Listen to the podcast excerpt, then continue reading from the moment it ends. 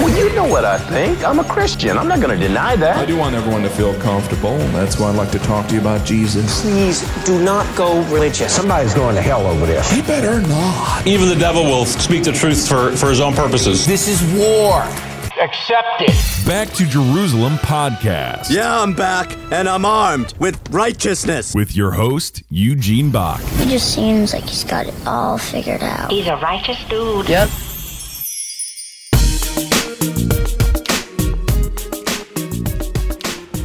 Hello and welcome to another Back to Jerusalem podcast. I'm Eugene Bach, your host for this time, and I'm coming to you live on delay from somewhere within the borders of Sweden.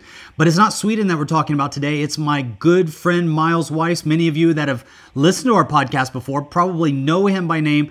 If you don't, uh, he's one of my good friends. I absolutely love talking together with him. He's in California at the time, I think. Myles, you still with us?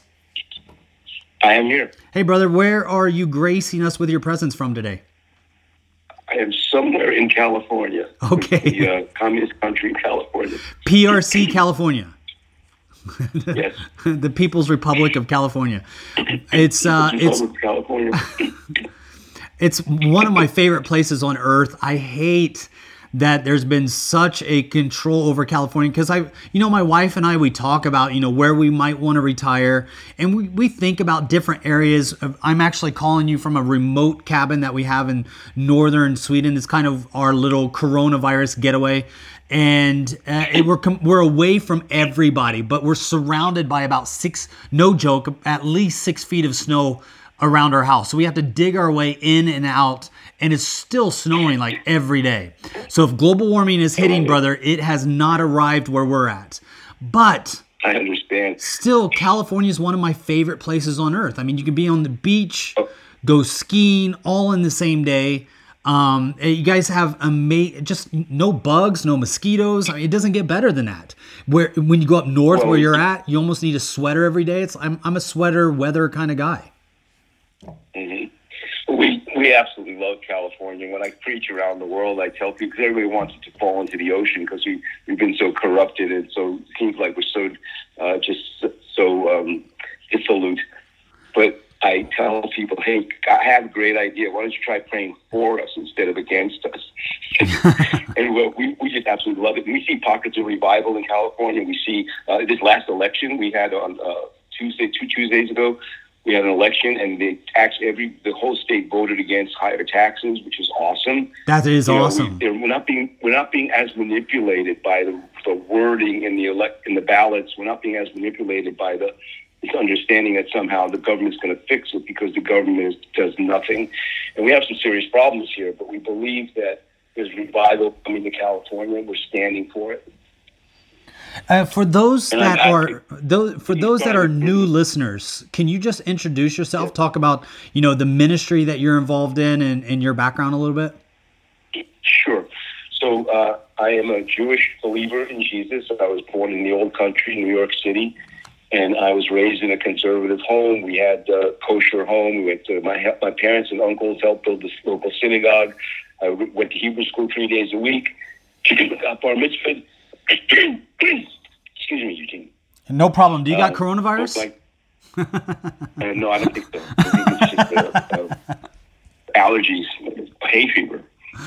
I never had it in my life. I moved to California, got hay fever. okay, so so uh, got bar mitzvah, smoked my first joint, and went to a serious decline of 20 years of lostness, including drugs and alcohol, and excessively, and then su- then super spiritualism of the occult and Eastern religions. And then I met the most beautiful girl in the world, who was a new Christian, and she told me that Jesus was the Messiah of the Jews, and I thought that was the craziest thing I ever heard. Actually, people can read about this in our book. Can get on Amazon. It's called When Heaven Hits Home, uh, Ancient Wisdom for Today's Couples. It's essentially a marriage book because I'm a marriage and family therapist by day. But our ministry involves three prongs, basically, helping people understand the headlines through uh, the, the lens of Scripture, and also helping families, reconciliation marriages and families. And then the, the, the, the gem of what we love to do is uh, introducing Christians to Israel, introducing the Jewishness of Jesus to the church and to the nations. And so we have this three pronged approach to what we do, and we've been at it for over 30 years. And uh, not getting tired or bored. As you know, walking with Jesus is an adventure. I always marvel. I love what you said one time about. I asked you, "What's it like to be with these sold out missionaries?" And you said it was like pulling up to do a marathon, and you look around and you're surrounded by Kenyans. And I often feel like that. You know that uh, you know I'm surrounded by giants who are doing amazing things around the world, but uh, we just kind of do our little part. And we're grateful to just be on the team, you know, to be uh, called by him and uh, he's been very, very gracious to us, supernatural provision in terms of revelation and uh, just the calling on our lives. And uh, now we have the most important thing in our life, of course, is our new grandson. Our Woohoo! First Congratulations. Uh, Asher, thank you very much, Asher Samuel Weiss. He is six months old. He's probably the most beautiful baby ever created on earth, but you know, it could be a matter of opinion. But that's what we do. I, I, I have absolutely. Yep, go ahead. We also serve at one of the greatest churches in the world, the Father's House. Uh, we have our own 501c3. We have our own ministry, our own uh, fundraising thing that we do to fund the missions that we do around the world. But we also serve part time at the, a great church uh, here in California called the Father's House. So we run their Jewish services on first and third Fridays, and you've actually spoken there. Uh, yeah, I just briefly I said hello.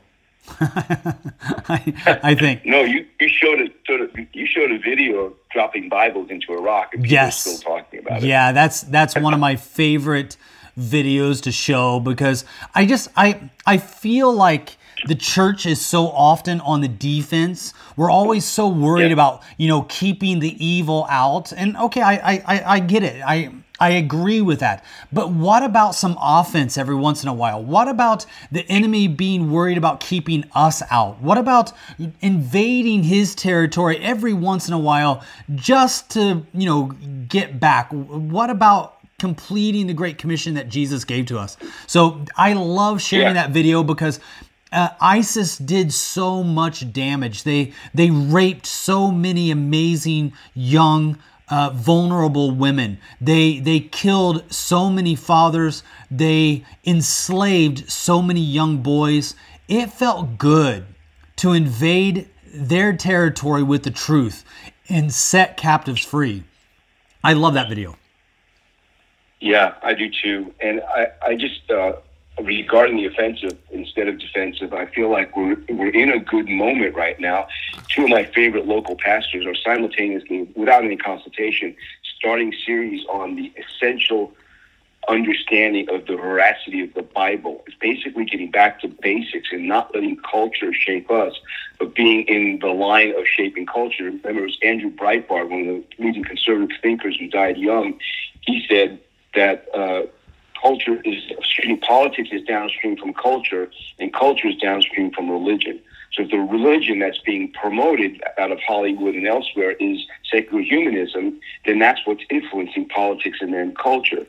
So so the opposite is also true. So there's creative things going on in the Hollywood area. Friends of ours are producing non-junky things. You know, there's been a history of very terrible uh, Bible-based movies, and uh, they're really improving the quality of those. There's also a sense of people, uh, pastors now stepping up, getting back to preaching the word without compromise in a way that I think is very hopeful.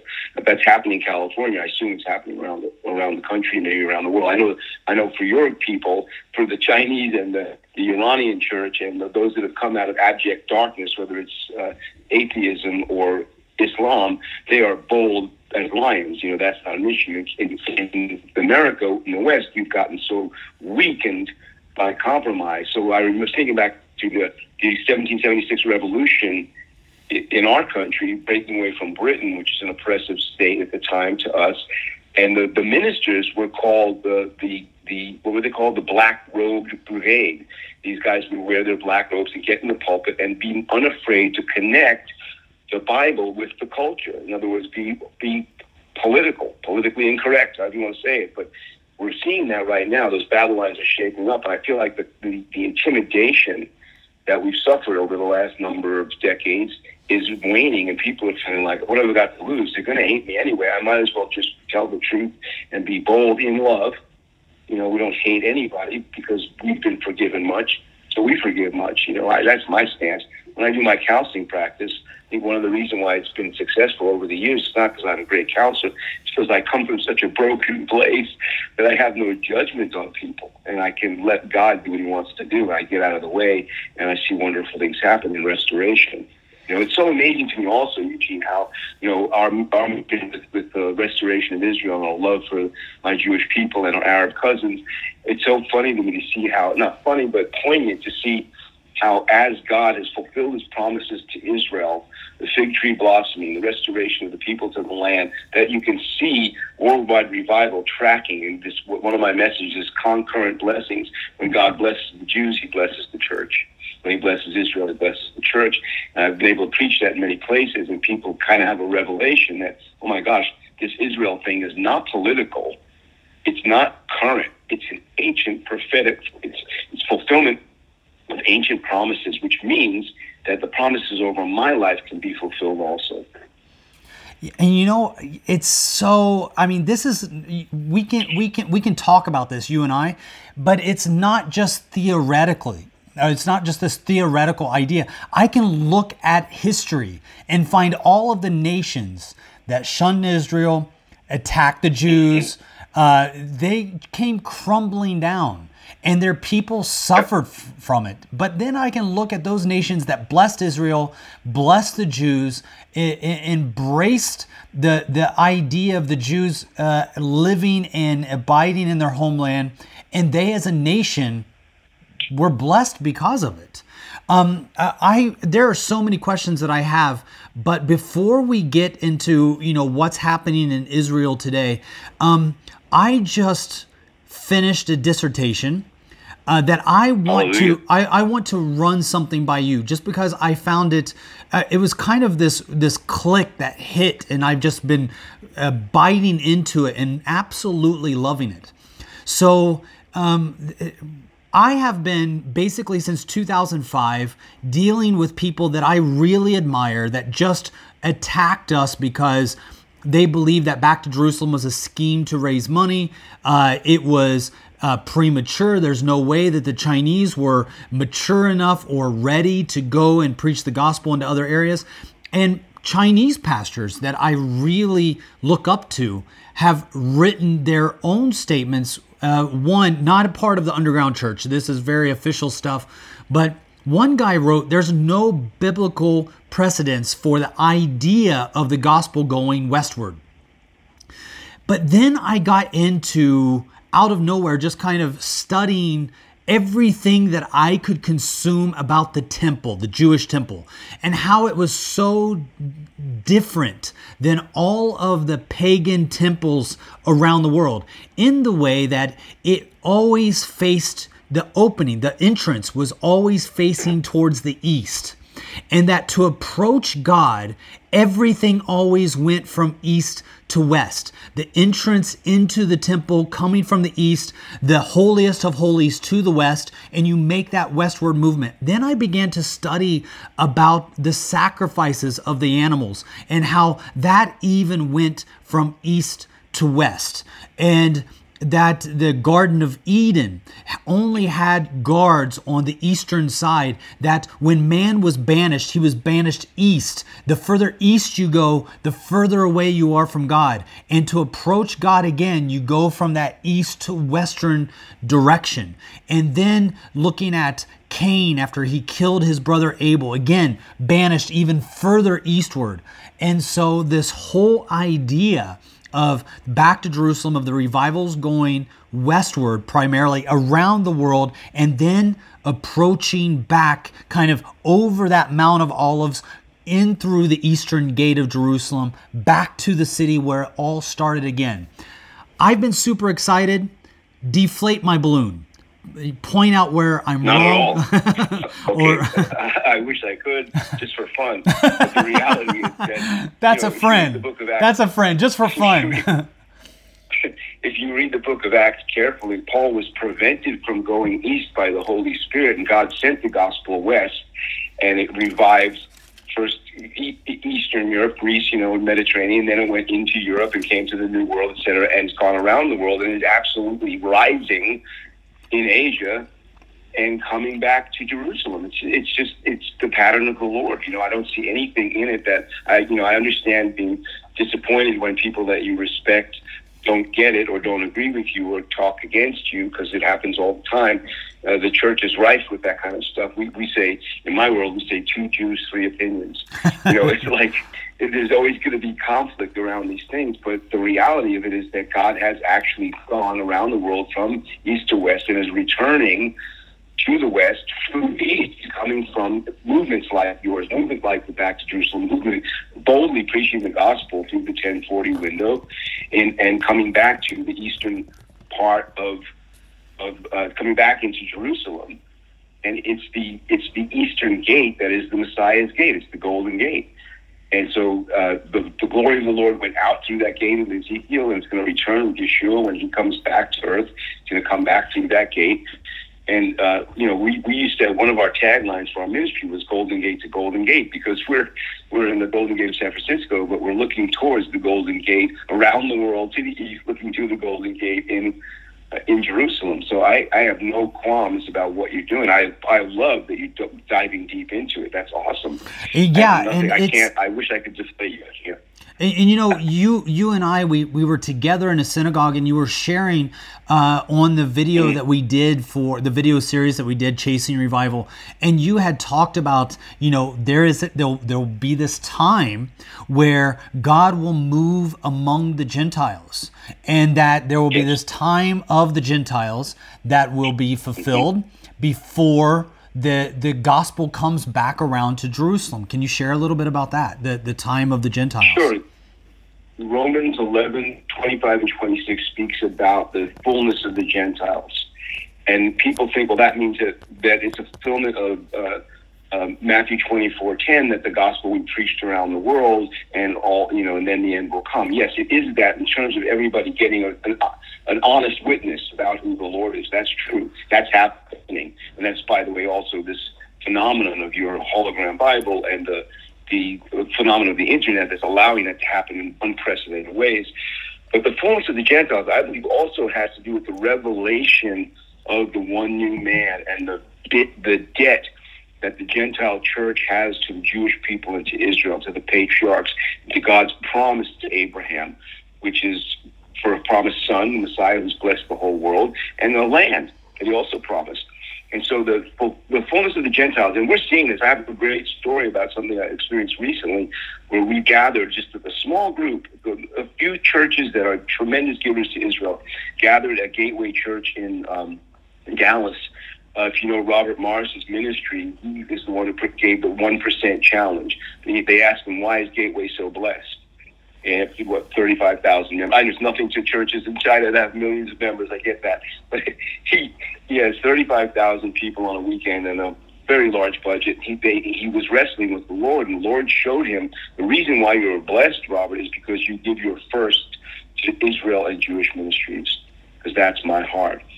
And so uh, we were there with this group of large, of big church, a small group of big churches who are already giving to Israel as kind of a think tank about how to get the message of this one new man about the, the importance of Jewish evangelism, the importance of presenting the Jewish Jesus back to his own people. Uh, you know, we see that in the book of Joseph, in the in the story of, in, in Genesis of Joseph. The first time his brothers see him, he looks like an Egyptian, but the second time he looks like Joseph. And so the first time Jesus came, he looked like an Egyptian to us. He looked like a foreigner, like a Gentile to the bulk of national Israel. We rejected him. But our rejection has been the salvation of the world. Our acceptance will be life from the dead. So the importance of Israel, the centrality of Israel in conjunction with the gospel to the nations is really of import right now and where we are in time.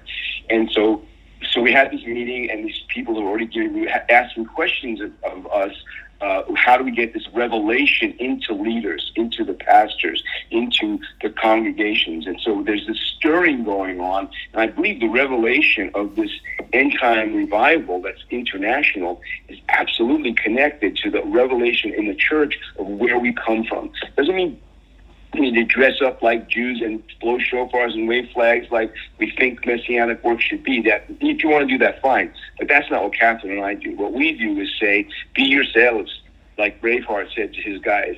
Just be yourselves. If you're Gentile, just be Gentile. If you're Jewish, be Jewish. We're culturally distinct but prophetically linked. And that revelation is growing around the world right now. There's great interest. In fact, our book, our, our counseling book, which is not just a marriage book, it has all kinds of helps in it about understanding the roots of the faith, is now being translated to Russian because the Russians have a tremendous interest in the Jewish roots of their faith. It's going on around the world.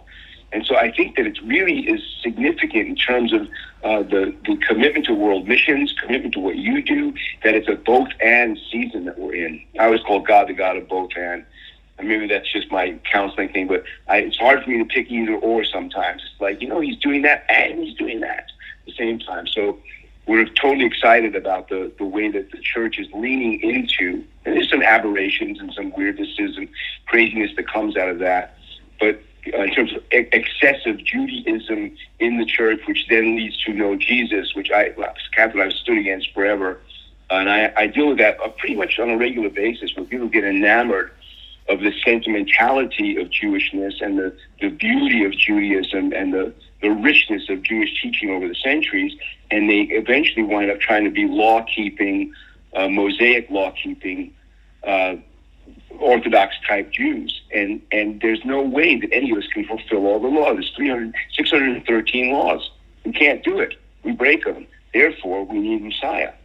You know, it's pretty clear to me, having grown up in synagogue, that I needed Jesus. It wasn't clear at first, but it's clear to me now. So these folks that get enamored of this stuff, uh, it just it, it, it's very, very sad. Sometimes it splits up families. It's very very sad. I was Catherine and I were ministering to the Nez Perce tribe up in Idaho area, the Washington Idaho area, and uh, they gathered all the churches, the the Native American churches and the regular folks, local local folks, the, the haoles, the white folks, and. Uh, we all the churches were gathered. They told me there was a guy that was coming in dressed like an Orthodox Jew, and he was kind of peeling people off to follow him and to become um, Torah keeping Christians. And uh, the pastors were upset. They didn't know how to deal with it. So I said, "Let me handle this." So we did two days of marriage with them. Got, you know, that always softens people up. They they love us and they love they're open to our message. And then Sunday I go and I give them two barrels about Israel. I give them the full the full deal and Israel and the church and revival. And the guy, the uh, all the pastors would get there as well as all the congregation. It was a big group, and I said, "Look, I understand that some of you have gotten enamored of spiritual." Of the, of the traditional ritualistic ceremonial beauty of Judaism, and it's displacing Jesus in your lives. And I want to tell you that if you really want to do that, uh, I will be holding a ritual circumcision after the service and we will absolutely test your commitment. the pa- pastors fell off their chairs. They were so happy, you know, that somebody addressed it from outside. You know. Uh, you know, I, I, am going to ask just to back up for a minute because you shared something that I thought was really powerful. I've never heard before. This idea where the family does not recognize the Messiah, they, they recognize him as something that's foreign and, and you related that to the family of Joseph that does not recognize him. They recognize him as something foreign. And it's not till the second time that they see him that they recognize this yep. is not a foreigner, this is a family member. Can you right. go just explain that a little? Because that I've never heard that before. That's a really, really powerful. I, that's what I love about the Bible. It works on so many different levels. It's not just the story yeah. that you're reading. Um, it can be for something that's a hundred years from the time that it was written, and a thousand years for the time that it was written. Yeah, so I'll give you the brief version, but if people want to see the whole teaching, we did an eight program series where we were teaching on Zola Levitt Presents years ago. We did an eight program series called, called Joseph Dreamer Redeemer. And it's on YouTube. You can go to on the Zola Levitt site, uh, Levitt Ministries, ZLM, Levitt.com, YouTube. That might even be on our YouTube. I don't know. But but the idea here is this: that when Joseph, when the when the family first comes to him, he's because he's become a leader in Egypt. He's become a, a, next to the king in Egypt. He's a, he's a supreme overlord in Egypt, and he's changed his look. He's changed through the through the, the, the ups and downs of his life from from the from the technicolor coat to the pit to the captivity, to to the palace, to Potiphar's house, to the prison, and then to the palace of the king, up and down, up and down. Which, by the way, if you chart that on a graph, it looks like a crown. Hallelujah! And he's a type of Jesus. And so, so when they first, when the when the brothers first come to him because there's a famine where they are, they come to Egypt for for help, and they don't know who he is. He knows who they are but he's speaking Egyptian. He's he looks like an Egyptian. He is you know he is fully uh, unrecognizable, and that's a parallel for us as believers, for us as the Jewish people, not believers, for us as Jewish people. Because the church was originally completely Jewish, but after 325 was completely Gentile, with a few Jews, a remnant here and there now and then, it, it has always appeared to us as a foreign religion with a foreign leader. It's Jesus who became a Christian, you know, and, and so we never, we don't identify, we don't, we can't recognize him. We don't, we, we reject, and by the way, the persecution of the Jewish people by the Christian church over the centuries has not helped. When, when Jewish people look at Jesus, BC, before we get saved, before we understand who he is, when we look at him, we see the, the Crusades, the Inquisitions, the pogroms, and the Holocaust. So we think those are all Christian events. And so we have a, a, just a visceral rejection of Jesus because he looks like an Egyptian, he looks like a Gentile, he looks like somebody foreign. But the second time the family comes to see him, he reveals himself. He speaks to them in Hebrew, and some of us believe he actually showed them that he was a circumcised brother. And he, in a very clear way, he displayed who he was, and they all lose it in love and, and communion and repentance and togetherness because they recognize, that, in fact, he is their brother. The parallel is the first time we didn't recognize him. Some of us did. The first church was completely Jewish, the early church. But, but by and large, as a nation over the centuries, we rejected, we rejected and rejected. But the second time he comes, we're going to know He's here. He's ours. We're going to look on him who we have pierced and mourn as if for only son, because we will recognize and every knee shall bow and every tongue confess that he is Lord to the glory of God the Father. And we will recognize that he came as the Lamb of God, but he's returning as the Lion of the tribe of Judah. He's ours.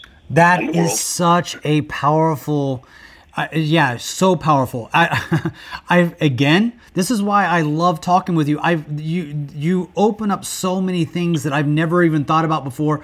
You know, in showing that he is one of them, I never visualized the idea of him showing that he was circumcised because that now puts imagery in my head that I don't know if I'm going to be able to shake. I mean, just drop trowel in the middle of a room and say, "Hey guys, I'm one of you. Look." it's, apocry- it's apocryphal. We can't prove that, but yes. Yeah, no, I definitely evident to them on some level. There was evidence, uh, supernatural evidence that in fact I am Joseph, your brother. Yes, and we're going to hear, we're going to see the people of Israel hearing and seeing, I am Jesus, your brother. I'm the firstborn of many sons, and I am who you've been looking for.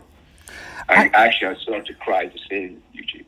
Yeah, you know, you brought up something very interesting because I I have some friends that are like that, individuals that are just so passionate about the Bible that they end up going down those roads where they're like we have to keep the Jewish law and we have to become mm-hmm. law-abiding Jews.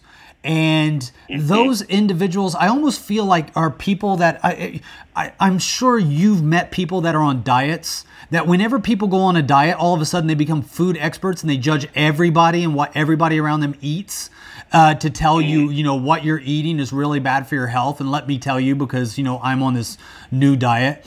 And people that are on new diets are usually the most annoying people to be around because they, they, unless, they, you're, unless you're around, unless you're around reformed smokers. yeah. Oh, really? Okay. Uh, so that's that's one that I haven't really become familiar with, but I have become familiar with these with individuals that are like that that really start to embrace uh, the and and I am I really do um, appreciate the the roots of of our of Christ and everything that we've been given. I I really appreciate the burden that the Jewish people have carried throughout history so that I could have the truth. I mean, it really was not a fun time. I mean, if you want to talk about chosen people, um, they they could have gotten a better representative because they have really suffered throughout history like nobody uh, that you've ever seen. I mean, they just suffered over and over and over, and it really has brought to us the the essence of the truth of the Messiah that gives the, the entire world the opportunity to have salvation. Um, Yes, but it at, does. but at the same time, like you were saying, there are nobody's able to keep all of the laws, especially those laws that have to do with the temple and sacrifices, and you know, not even the Jewish people can keep the laws uh, because it's not possible right now. They don't. You don't have the temple. You don't have the sacrifices to be able to keep those. But when you come in contact with people that are non-Jewish, they, they, don't have that Jewish root as you did. You said you grew up in in, in a in a a, a, a kosher home. Uh, you grew up, you know, studying the law, following the law in Little Israel, New York City. Um, how how do you you you you talked about you know ministering in a church, but how do you talk to these individuals on one on one if they come to you and say, you know, I really feel we should be following the law? How do you address that? Well, I, you know, this is a really good question because I'm dealing with right now. I'm dealing with a family that's being split because the husband has become a, one of those Gentiles. He may have some Jewish blood somewhere in a fraction, but he's become so enamored and been swept up in a little cult-like setting where they preach that all Christians need to be Torah-abiding, uh, Jewish-style believers. It, it, and they, it, there's a measure that eclipses God in the church, which is and diminishes the power of God in the church. I love what my my spiritual father in Israel, David Davis, he's with the Lord now. What he used to say was, Myles, for the full menorah, for the seven candelabra menorah to be lit around the world, we need the oil of the Jews and the oil of the Gentiles. And plain dress up is not that. It's a despite to the cross and it's a despite to the one new man of Ephesians 2.14. Let Jews be Jews to the degree they want to be and let Christians be Christians and Gentiles be Gentiles together in the Lord. And and do, when when I- it's so painful for me. Catherine and I have been dealing with this since we started this part of our work. When uh, somebody like this particular man I'm speaking about gets this revelation, yes, we come from somewhere, but he's so adamant about it that he'll abandon his family to spend of all of Saturday. He's got two young boys. Abandon his family to spend all of Saturday with these cult-like uh, Jewish believers, uh, Messianic. I don't know what they call themselves, but they're basically uh, uh, uh, kidnapping him in a sense. And he abandons family and refuses to go to church on Sunday with his family because churches are pagan and it's so distressing to us. It's a, it's a very deep burden. You know, that's a very extreme case uh, that we're trying to reconcile. But but along the spectrum of how people serve and believe, uh, there's many many ways that first of all that Jewish believers celebrate. Some are very very synagogue liturgical, old school, what I grew up with, and Jesus in, is in that. And some like me were kind of like a Jewish flavored church. You know, we we grew up in the when I got born again, I was 33 years old, so I lost a lot of years beforehand. But but we were born again into a very charismatic, signs and wonders, miracles, uh, just a very very strong sense of the supernaturalness of Yeshua of Jesus, and that's norm. That's a normative way of doing Christianity to us, including the power of the Word, especially the power of the Word. So so we do it a certain way, and there's a huge spectrum of how people do this. But when they go to the extreme of trying to pretend to be Jewish and to exclude uh, Jesus, then they might as well do what some have done, which is convert to Judaism, Jesus, which is really sad. I think Yeah. there's to do this that is honoring of the Messiah and also honoring of the roots or the heritage that we come from. Amen. Uh, let me let me now like change gears just a little bit and ask you uh, what is what is the latest from Israel? What is the what is the latest from um, the from that? I mean, we're looking at the coronavirus.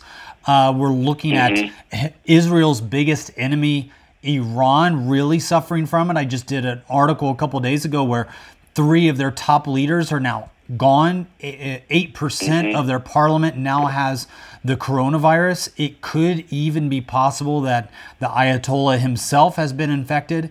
Um, it- this, I mean, this directly impacts Israel. This is one of is this one of the nations that wants Israel wiped off the map. What's the latest from the nation of Israel? What can you share with us? Well, there's two two major streams going on right now. Actually, more than two, but the, the two ones that are in the that are in the forefront are, of course, the it's such a tiny place. You know, it's like the Bay Area or New Jersey. It's a tiny, tiny place, and so they have had to seal off their borders to try to contain this. They're also working on a vaccine, and they believe they're they're approaching a vaccine, which would not surprise me at all if the Israelis are the ones who come up with a vaccine for coronavirus, because they, you know, Jews are 0.02 percent of the population of the world and have 22 percent of the hard science and arts and medicine and literature and music uh, Nobel prizes, not the peace prize you give to Yasser Arafat or Barack Obama before he got when he got into office. Not those prizes, prizes that have actually moved the world forward. Uh, 22% of Nobel Prizes over the last 100 years have gone to Jewish people. So I would expect, and I wouldn't be surprised if Israel comes up with a vaccine sooner rather than later. But while that's in motion, uh, they've sealed off the country. People are not getting in or out. It's very serious. We're in touch with people in the land about that, and they are telling us that um, it's kind of eerie. It's a little strange, but all of us, you and I, and everyone that I'm hearing is saying, let's live out of 2 Timothy 1 7. God has not given us a spirit of fear, but of love, power, and a sound mind. And that's what we're promoting. You know, yeah, let's be, let's take precautions, let's be wise. You know, uh, historical note, during the bubonic plague in Europe, uh, the Jews were blamed because we had the, the kosher laws of hand washing rituals. We wash before, we wash after. There's all this hand washing going on that still goes on in the Jewish world. And so the Jews didn't get the plague to the degree that the others did. And so the Jews were blamed for the plague. What else is new? You know, that kind of a, kind of a sport on planet Earth is to blame the Jews for everything. Anyway, so they're working on the coronavirus. That's in the forefront. The other thing is that it it looks like they're moving towards a fourth election because Netanyahu got 58 votes, 58 support percent.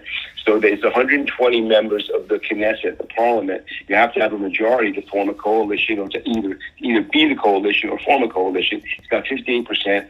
So the president, Rivlin, is trying to uh, promote some kind of a um, detente between Netanyahu's group and Benny Gantz's group, but it does not look promising. And so they're wearily looking towards a possible fourth election, which is just disturbing.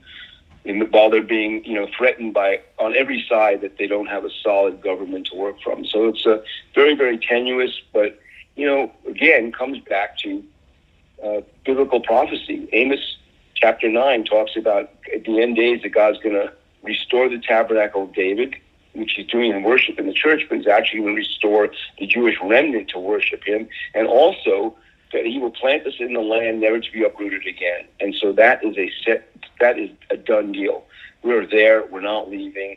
And the idea of having a partner for peace is just distressing because, as Abba Eban, one of the early uh, leaders of Israel, said, the Arabs never miss an opportunity to miss an opportunity.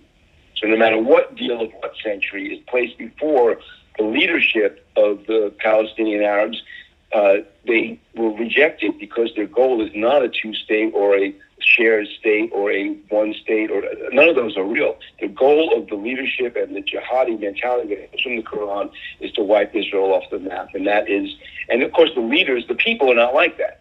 People, they want peace, they want prosperity, they want to live, they want to raise their kids. There's so much of that when you talk with our Arab brothers, you know, or over there, our Arab cousins, and of course the believers, but any, person you speak to, I just want to work and live and raise my family and live in peace. I, when we were doing television, you know, we had a Bedouin driver one time. It was assigned to us by the Ministry of Tourism. He would stop five times a day to pray. He's a devout Muslim. And he said to me, he pulled me aside one time and said, Myles, where your people rule order, where my people rule chaos. And very honest assessment of the Palestinian leadership, whether it's in Gaza or Hezbollah in the north or or Abbas and his crew in the West Bank, so called, which is actually the heartland of Israel, Judea and Samaria, called the West Bank, uh, misnomer. But Abbas, th- those guys, you know, they they have a, a kleptocracy. They're making millions. Their people are suffering, and if they were actually to concede to Israel, they would be assassinated, and they know it by the ultra jihadis. So you know, it's a lock right now. I, I just always tell people, hey, the only solution for the Middle East is Sar Shalom, which is Hebrew for the Prince of Peace. Because when people are transformed individually, they love each other. It's amazing stories, I'm sure you've got them, about MBBs, Muslim background believers who come to the Lord and then they are absolutely in love with their Jewish brothers. I mean, and vice versa. It's just a wonderful stuff that's happening, you know. But politically, they're they're in a kind of a lock, you know, kind of like coronavirus is locking down countries. The politics of Israel is locking down Israel right now. They really need a government. Now I'm I'm a pro Bibi guy because I think he's the closest thing we have to Churchill, but he's been there ten years.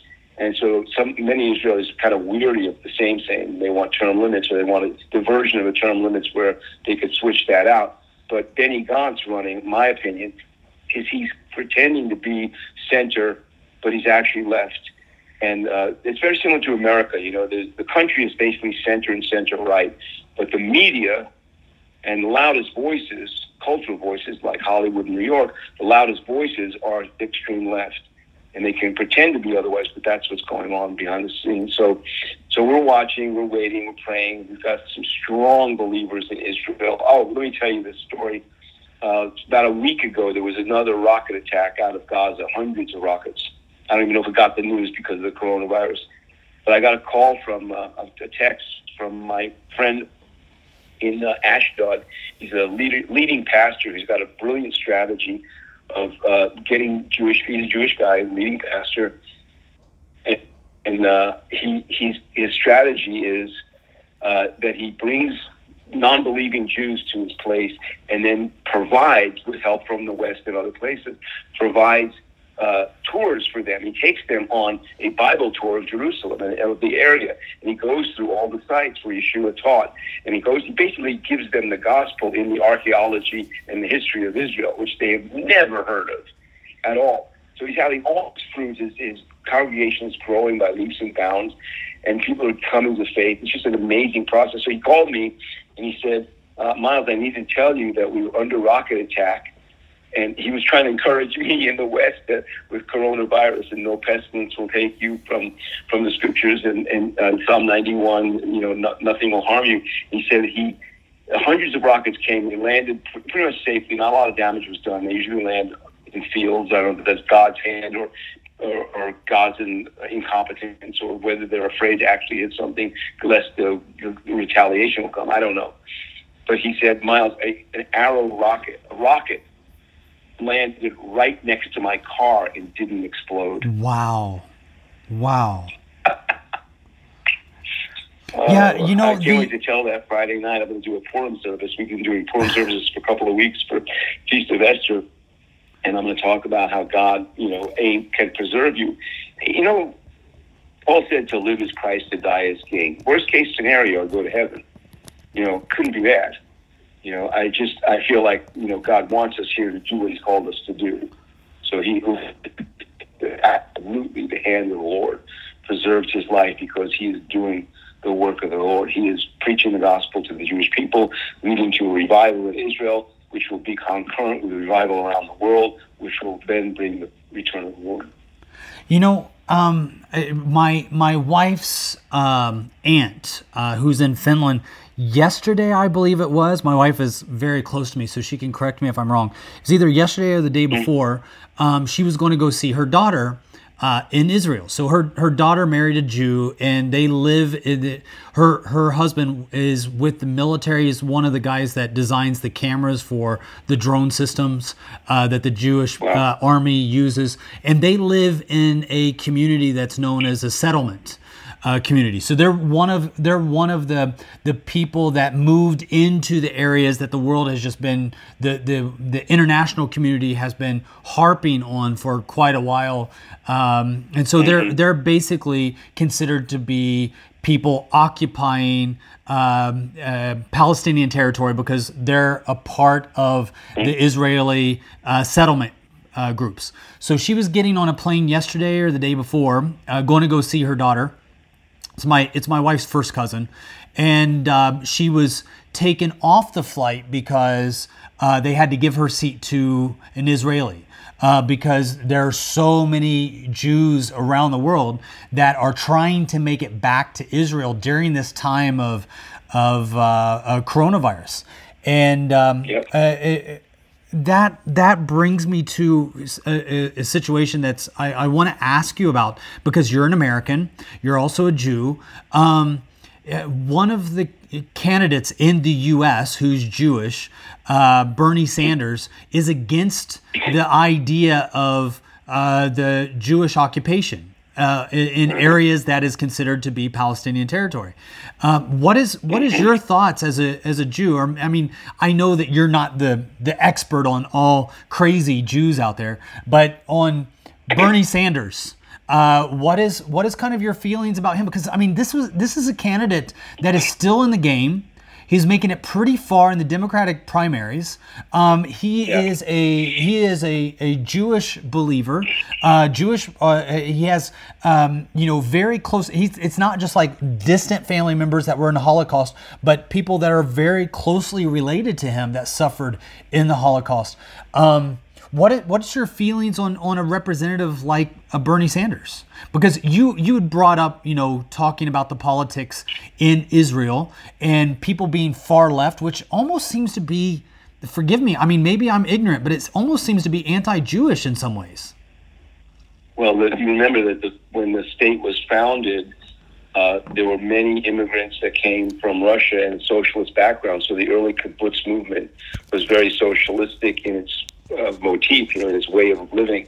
Bernie Sanders is not a Jewish believer. He's a Jewish believer in Karl Marx.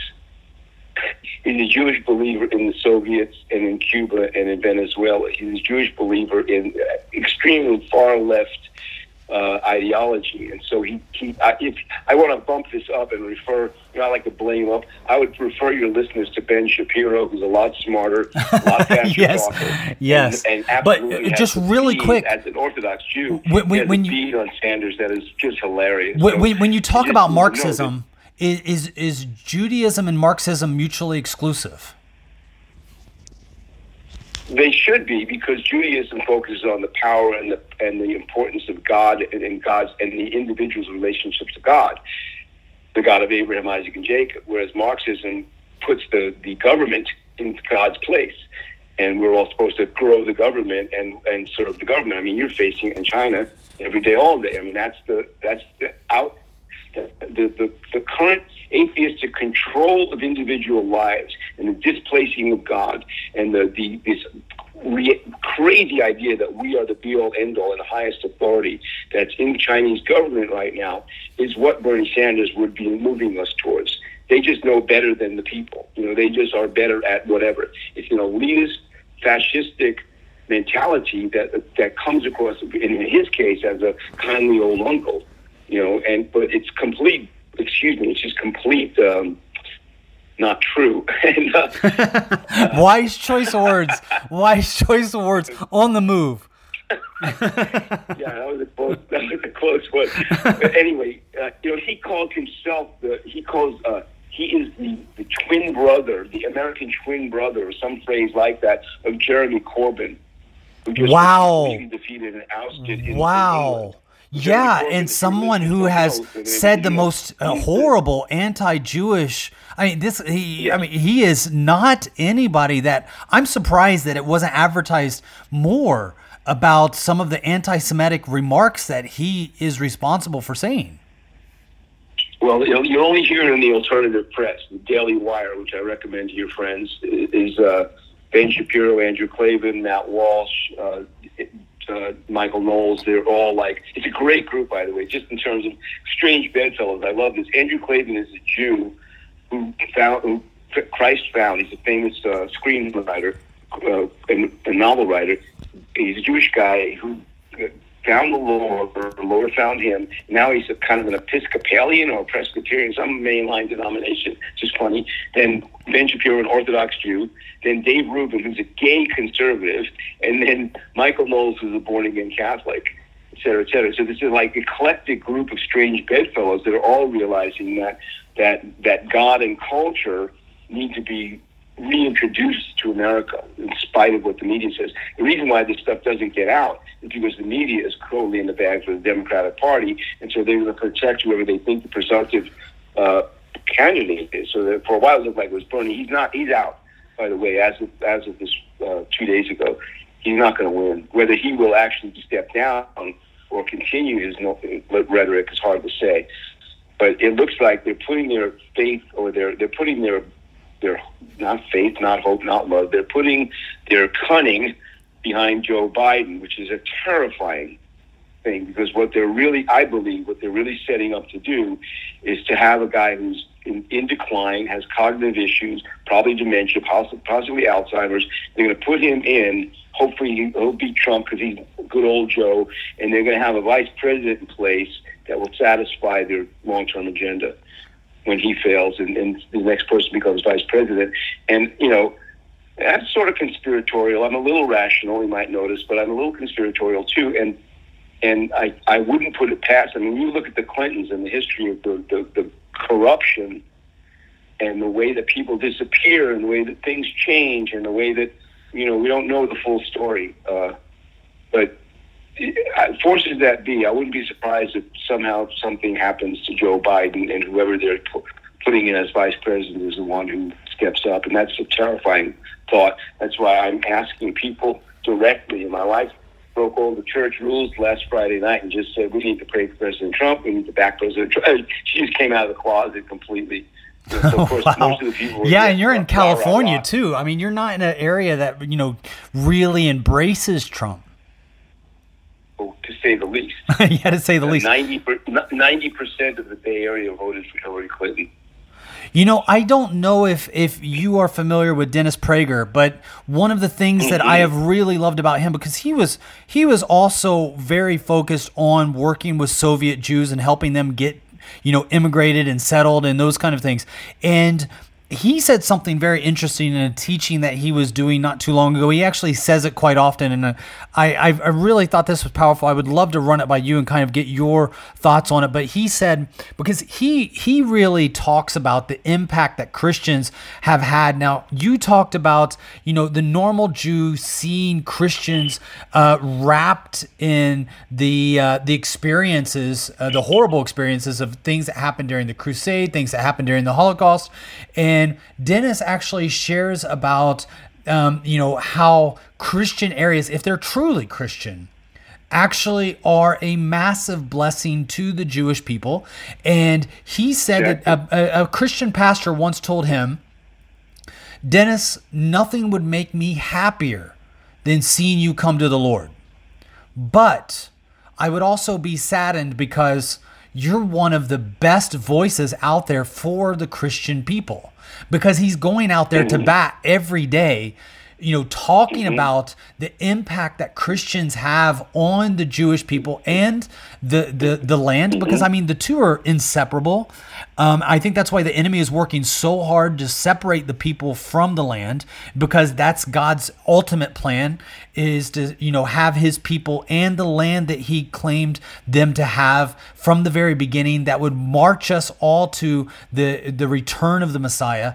Um, he he talks about that, and I that's one of the reasons I brought up Bernie Sanders, by the way, is because there's almost something in his speech when talk because I just did a live interview from a, a sister who does a she runs an organization called the Church for Israel. She's one of the representatives at AIPAC, so I talked to her live from AIPAC for our our podcast, and. Um, and, and uh, it- it- you know Bernie, I would think would be one of the people that would be there. You know, Jewish Americans uh, talking about the importance of the the the the impact of the Jewish people, Israel as a country.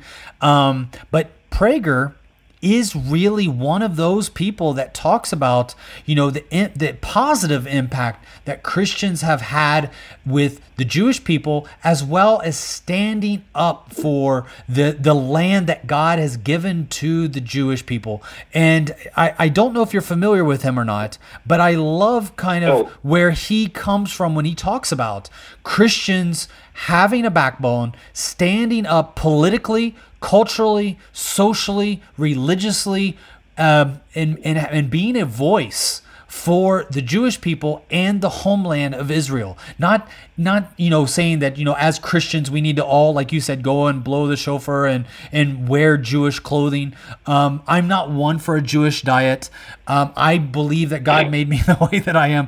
I really love bacon and cheese with my hamburger. Um, but with Dennis, I love what, you know, where he stands when he points to Christians that are supporting Israel and the Jewish people wholeheartedly, all, all, all hands on deck, uh, all in on this, you know, uh, uh, campaign.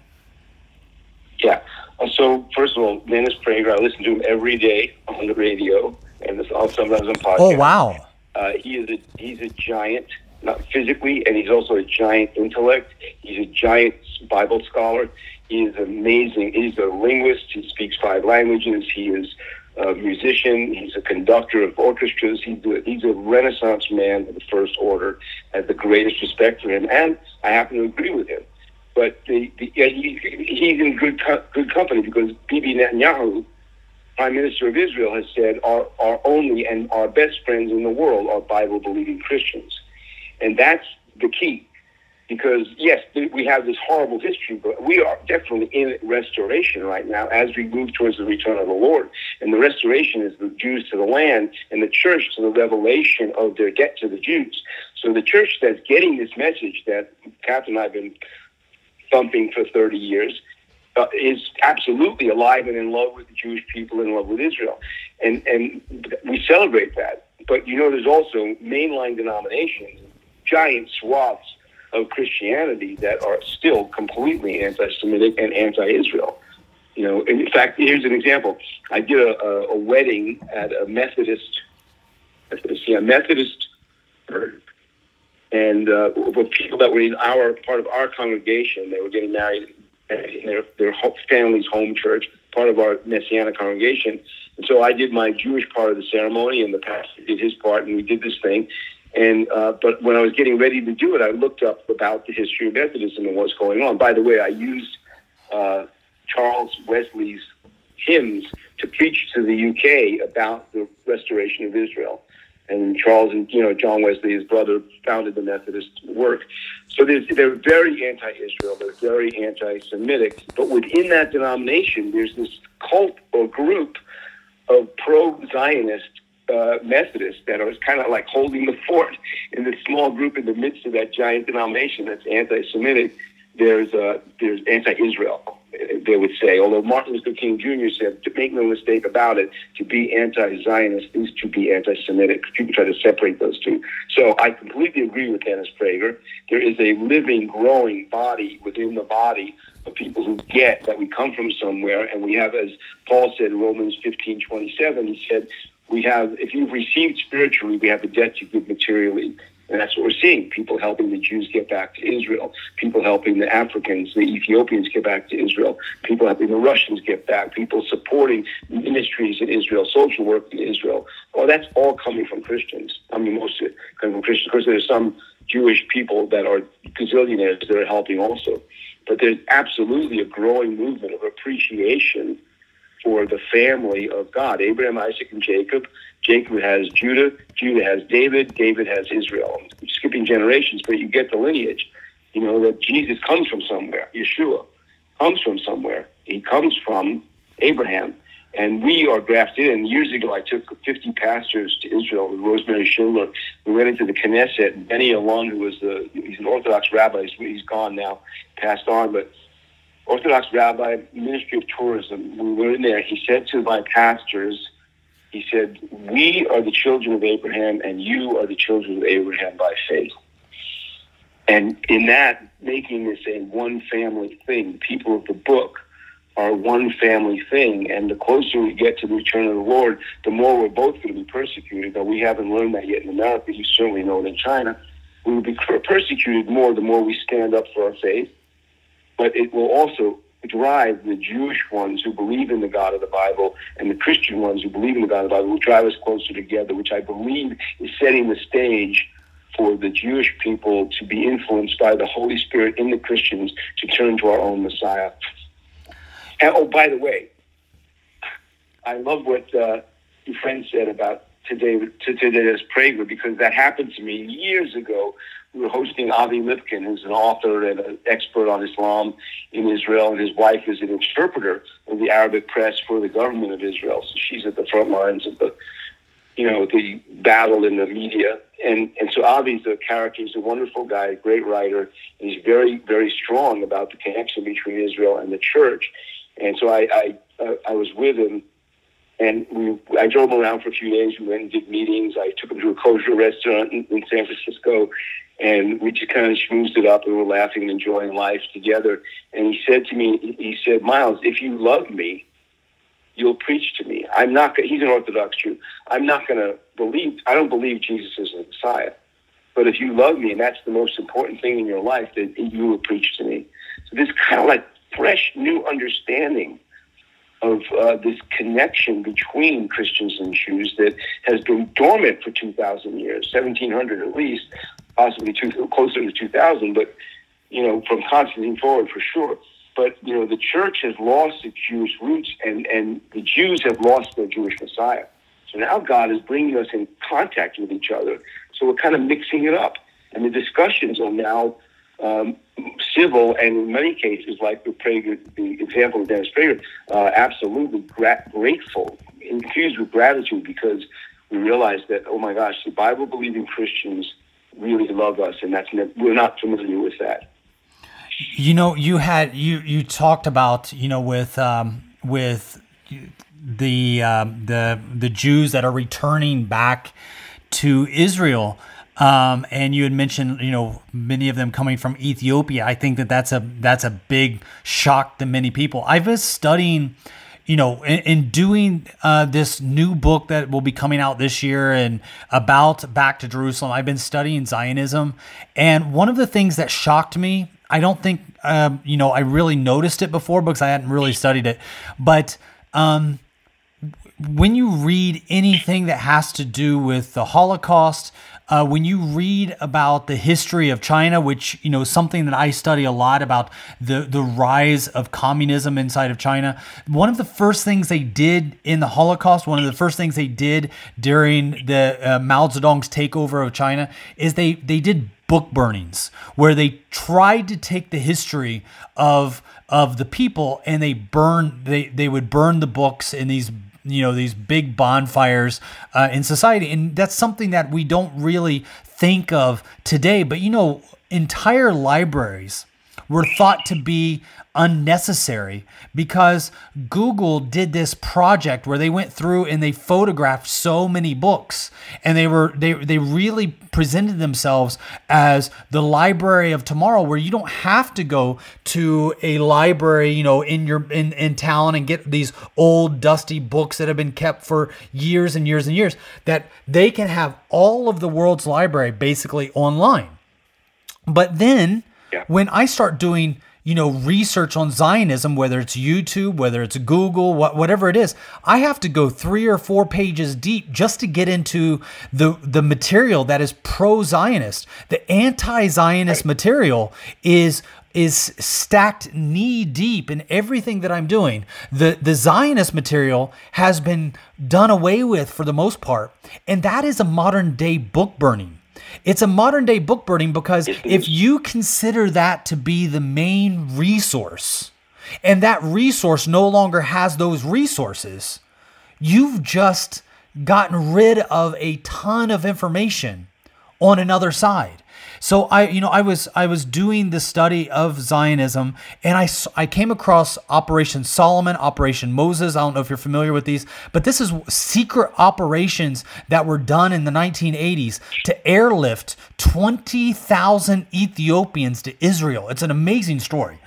Uh, but as I was looking, because uh, the the ideas of Zionism go very much in line with Back to Jerusalem. Now, the Chinese do not have a vision to get on airplanes and fly to Israel and become Israeli citizens. Instead, they have the vision to minister to all of the nations in between China and Jerusalem. But Everybody has that part to play in the fulfillment of the last days for the return of the Messiah. And the Chinese believe that their role is not exclusively, but to play a part together with the world body, the church, to minister to all of the unreached people groups to bring about Matthew chapter 24, verse 14, to preach to all the nations so that the end will come, so that the Messiah will return again when Jesus is explaining that. So when you talk about, you know, the return of the Jewish people to Israel, this is such an important part for Christians to understand. And yet the enemy is actively destroying this material and it's done quietly it's because it's not there's there's not pictures to be taken as there were during the holocaust as there were during the time of the communists burning books you know at the reign of mao zedong so that you have kind of this memory these pictures of knowledge that was being burned because it was so offensive to the, the the people group that were trying to perpetrate evil onto the people. It was that the, the knowledge of that information was so uh, uh, the the the idea of it was was so offensive that they had to get rid of it. That's still happening today.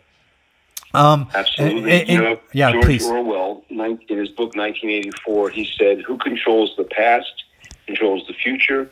Who controls the present controls the past." And so, what you're talking about, and what this, these media giants are doing, these internet media giants are doing, uh, and we see it all over college campuses in America is you know some of these young people coming up they they don't know any history. They're not taught any history in american schools.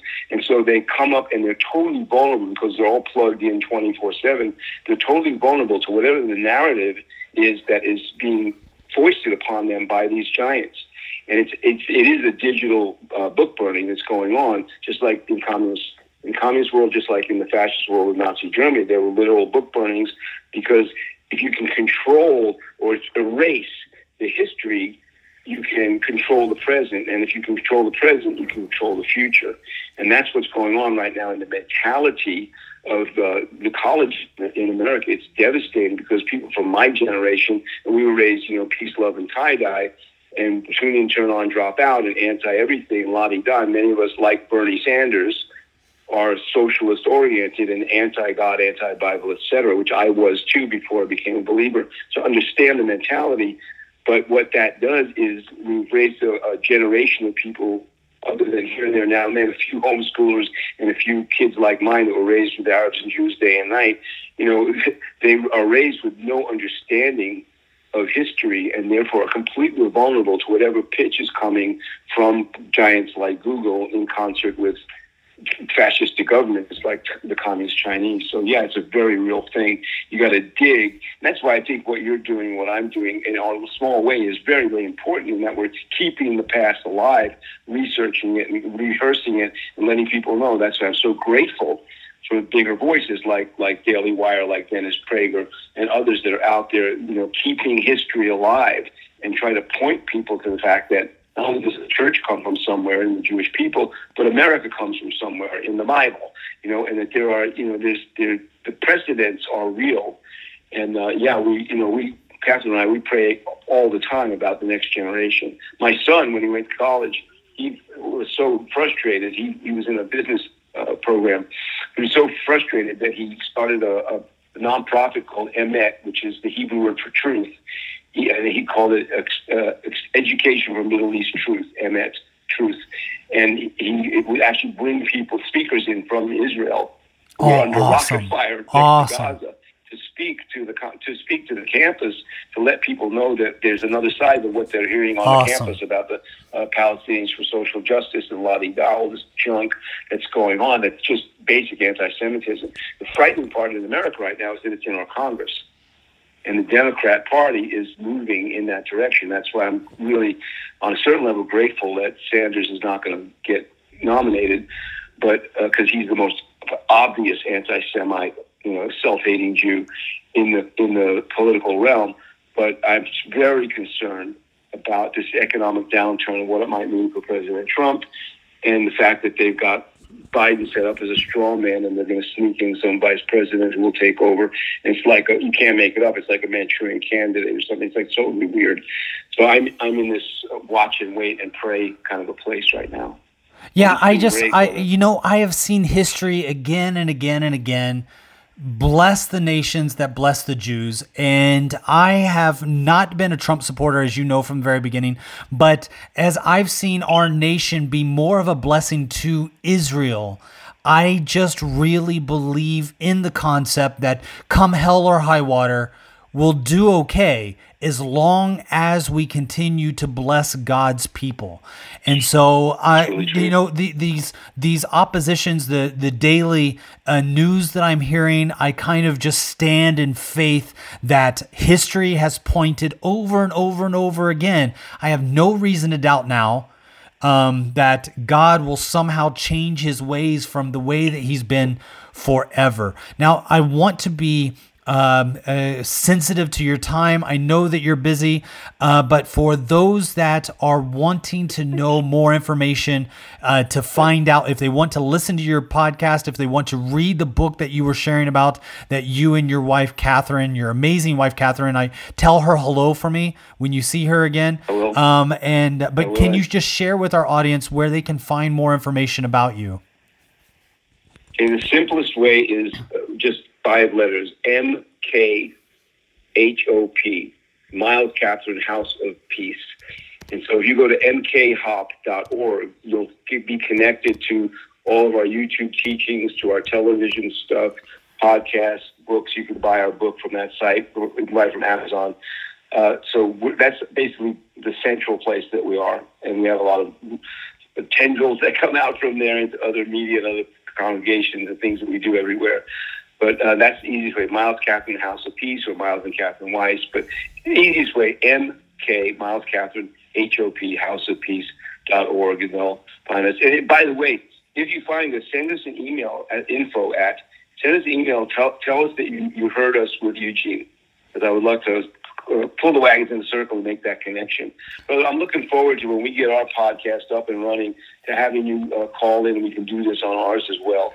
Would love that. Would love that. So if you're listening and you want to hear more about Myles and what he's teaching, I highly recommend going to mkhop.org or milesandcatherineweiss.org. They have a book called When Heaven Hits Home, Ancient Wisdom for Today's Couples, an amazing um, book about marriage and the Jewish uh, roots of our faith. Also, if you are like me and you want to hear more about what Myles had just shared on this podcast about the, the idea, the revelation that you have with Joseph and the nine part series that he has, you could just look it up on Google. It'll take you to levitt.tv, and there is the nine part series of Joseph, the Dreamer Redeemer. Thank you so much, brother, for being with us again. And thank you for just being open to share the, all of the things that God has been moving on your heart, um, you know, for the last who knows how many years, but also what's happening today. Really, really appreciate it. Love you and are just so excited to have you back with us. Same here. Blessings on your family, beautiful wife and children, and uh, let's stay in touch. Shalom, shalom. Yes, absolutely. Thank you for downloading this Back to Jerusalem podcast. Again, I'm Eugene Bach, your host for this time, coming to you live on delay from somewhere within the borders of Sweden. God bless you.